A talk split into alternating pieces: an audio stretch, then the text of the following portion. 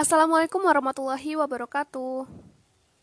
Izin memperkenalkan diri, nama saya Aulora Rosantin, NPM 2013034024. Saya dari Prodi Pendidikan Geografi Angkatan 2020. Pada kesempatan kali ini, saya akan membahas terkait dengan dinamika hidrosfer. Sebagai salah satu tugas pada mata kuliah media pembelajaran geografi berbasis ICT dengan dosen pengampu, Bapak Dr. Andes Yarmaidi MSI. Kata kunci pada materi kali ini meliputi definisi, dampak, unsur utama, manfaat, proses, siklus hidrologi, jenis perairan, serta klasifikasi. Langsung saja, apa sih hidrosfer itu?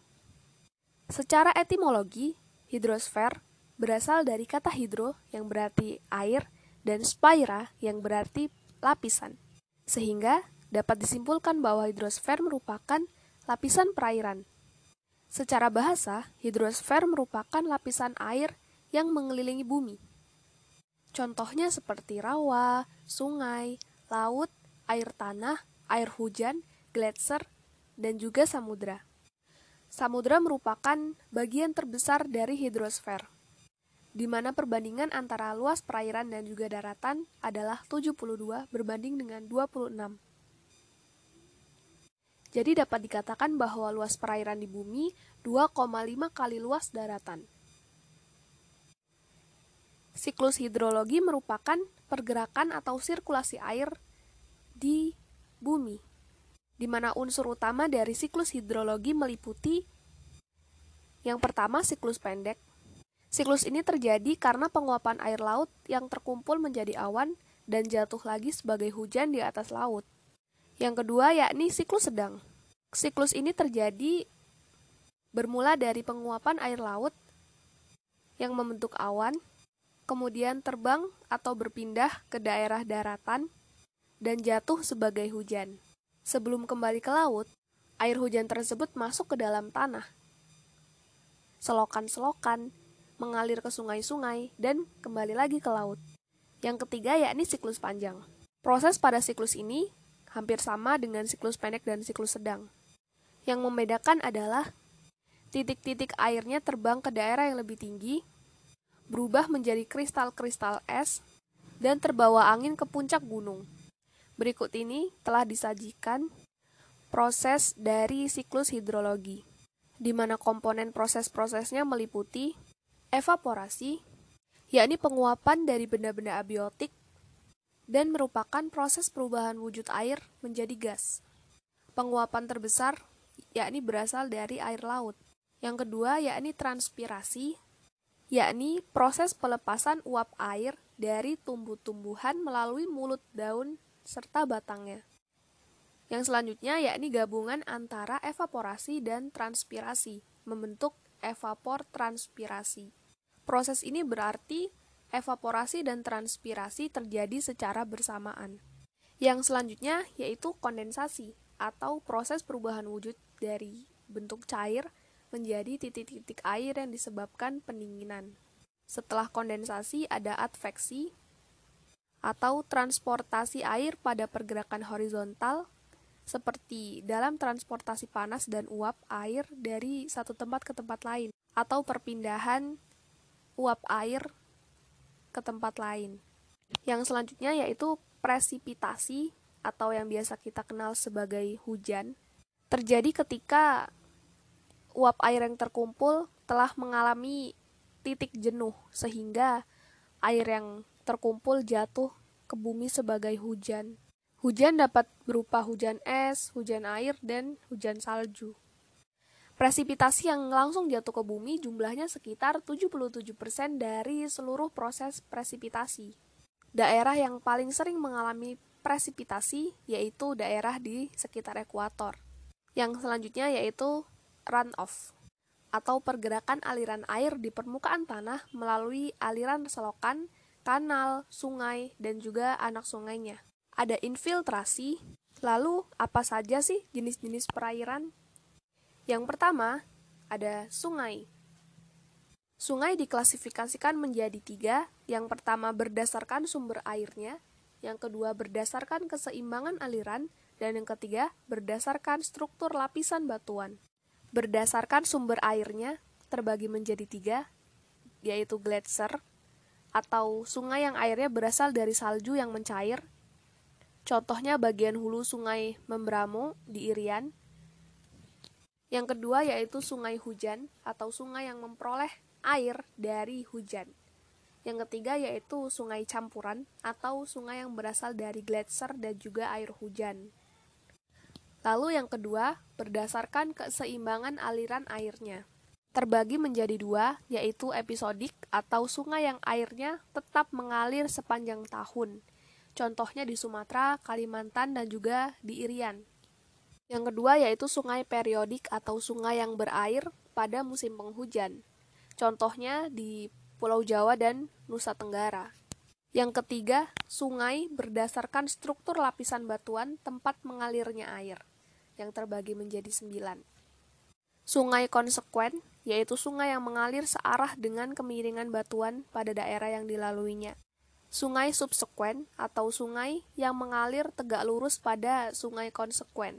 Sungai obsekuen, atau sungai yang alirannya berlawanan dengan kemiringan lapisan batuan pada daerah tersebut. Sungai resekuen atau sungai yang alirannya ke bawah.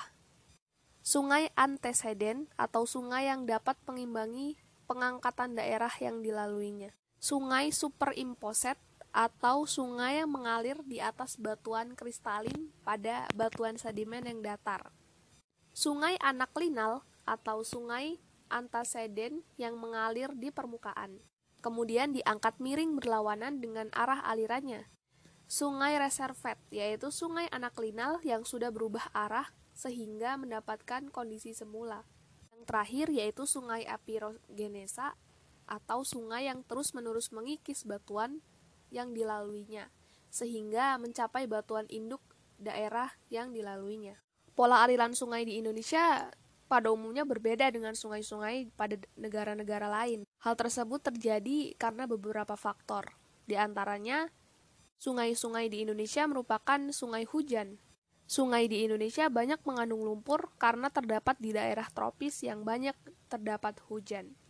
Sungai di Pulau Jawa umumnya alirannya deras, sungainya pendek, daya erosinya besar. Sedangkan sungai di Pulau Sumatera dan Kalimantan umumnya alirannya tenang, sungainya panjang, dan daya erosinya kecil. Pola aliran sungai terbagi menjadi 8, yakni dendritik, rektangular, pinet, relis, anular, sejajar, radial, dan sentrapetal. Radial merupakan pola aliran sungai menyebar. Pinen atau aliran pola sungai yang muara anak sungainya berbentuk sudut lancip. Pola anular yang semula radial sentrifugal kemudian timbul sungai-sungai subsekuen yang sejajar kontur. Pola dendritik merupakan pola sungai yang arah alirannya tidak teratur. Biasanya terjadi pada daerah pantai. Pola rektangular merupakan pola sungai yang aliran sungainya melalui daerah patahan. Dan juga pola trelis merupakan pola aliran sungai yang menyirip, merupakan pola aliran sungai kombinasi.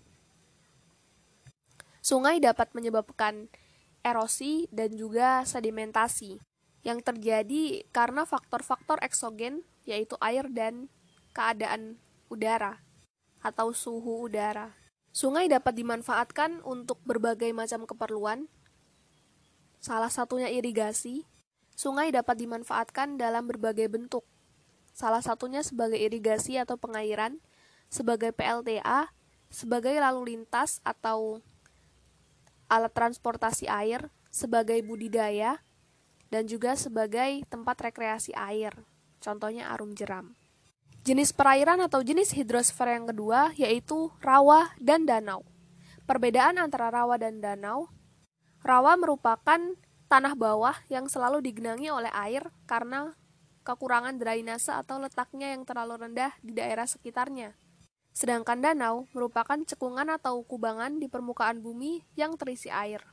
Tipe danau di antaranya danau vulkanik atau danau akibat aktivitas gunung berapi, danau tektonik atau danau akibat pergeseran lempeng bumi, danau tektovulkanik terjadi karena kombinasi antara proses vulkanik dan tektonik, danau kars atau danau kapur terjadi di pegunungan kapur berupa dolina dan uvala yang terjadi karena proses pelarutan kimia. Danau glasial atau danau yang terjadi karena erosi glasial pada daerah zaman es diluvium. Danau bendungan terjadi karena terbendungnya aliran sungai ke lava akibat letusan gunung api. Danau buatan atau waduk yang dibuat oleh manusia sebagai pengairan. Selanjutnya yakni klasifikasi rawa. Rawa terbagi menjadi dua, yakni rawa tergenang atau rawa yang selalu tergenang air. Namun airnya tidak bisa digunakan untuk minum. Yang kedua, rawa pasang surut atau rawa yang airnya dipengaruhi oleh pasang surut air laut. Manfaat dari rawa yakni sebagai sumber pembangkit tenaga listrik dan dapat digunakan untuk lahan persawahan serta perikanan. Daerah aliran sungai atau das. Apa sih das itu? Daerah aliran sungai atau das merupakan wilayah tampungan air hujan yang masuk ke dalam wilayah air sungai. Batas das dapat diukur dengan cara menghubungkan titik-titik tertinggi di antara wilayah aliran sungai yang satu dengan aliran sungai yang lainnya. Berikut disajikan peta jaringan sungai sub-sub das keyang, sila hubung, dan tempuran. Beberapa faktor yang dapat mempengaruhi daerah aliran sungai di antaranya iklim dan jenis batuan yang dilalui sungai, lalu banyak sedikitnya air yang jatuh ke alur sungai pada waktu hujan, serta cepat atau lambatnya air hujan terkumpul di alur sungai bergantung kepada bentuk lereng das. Das ini dianggap sangat penting karena keberadaannya berhubungan langsung dengan proyek pertanian, irigasi, dan pengendalian banjir. Yang selanjutnya yakni air tanah. Air tanah merupakan air yang berada pada lapisan di bawah permukaan tanah. Air tanah dapat berasal dari air hujan, air laut, ataupun berasal dari magma. Air tanah ini dapat dimanfaatkan untuk berbagai keperluan kehidupan manusia. Salah satunya menyediakan kebutuhan air bagi tumbuh-tumbuhan, hewan, dan juga manusia. Merupakan persediaan air bersih secara alami, merupakan bagian daripada siklus hidrologi dan dapat membasahkan tanah sekaligus mengikat butir-butir tanah yang satu dengan tanah yang lain. Kedalaman air tanah dapat dilihat salah satunya melalui permukaan air sumur. Kedalaman permukaan sumur di daerah satu tentu saja akan berbeda dengan di daerah lain. Salah satu faktor penyebabnya yakni permeabilitas tanah, kemiringan lahannya, jarak tempat dengan laut dan danau, serta keadaan tanah dan juga keadaan hujan di daerah tersebut. Pantai merupakan bagian daratan yang berbatasan langsung dengan lautan, yang masih terpengaruh oleh proses-proses abrasi, sedimentasi, dan juga pasang surut air laut. Menurut letaknya, laut terbagi menjadi tiga, yaitu laut pedalaman, laut tepi, dan juga laut pertengahan. Laut pedalaman ini letaknya di tengah-tengah benua atau hampir seluruhnya dikelilingi oleh daratan. Contohnya Laut Hitam, Laut Baltik, dan juga Laut Kaspi. Laut tepi merupakan laut yang terletak di tepi benua. Dia seolah-olah terpisah dari samudera luas karena terhalang oleh gugusan pulau atau jazirah. Laut pertengahan yakni laut yang terletak di antara dua benua, Lalu berdasarkan kedalamannya terbagi menjadi lima, yakni litoral atau jalur pasang, yakni bagian cekungan lautan yang terletak di antara pasang naik dan pasang surut. Yang kedua, zona epineritik, yakni bagian cekungan lautan di antara garis-garis surut dan tempat paling dalam yang masih dapat dicapai oleh sinar matahari. Pada umumnya sampai pada kedalaman 50 meter. Zona neritik yaitu cekungan lautan yang kedalamannya antara 50 sampai 200 meter. Zona batial, yakni cekungan yang kedalamannya antara 200 sampai 2000 meter. Zona abisal, yakni bagian cekungan lautan yang kedalamannya lebih dari 2000 meter. Baik, sekian yang dapat saya sampaikan. Semoga bermanfaat. Wassalamualaikum warahmatullahi wabarakatuh.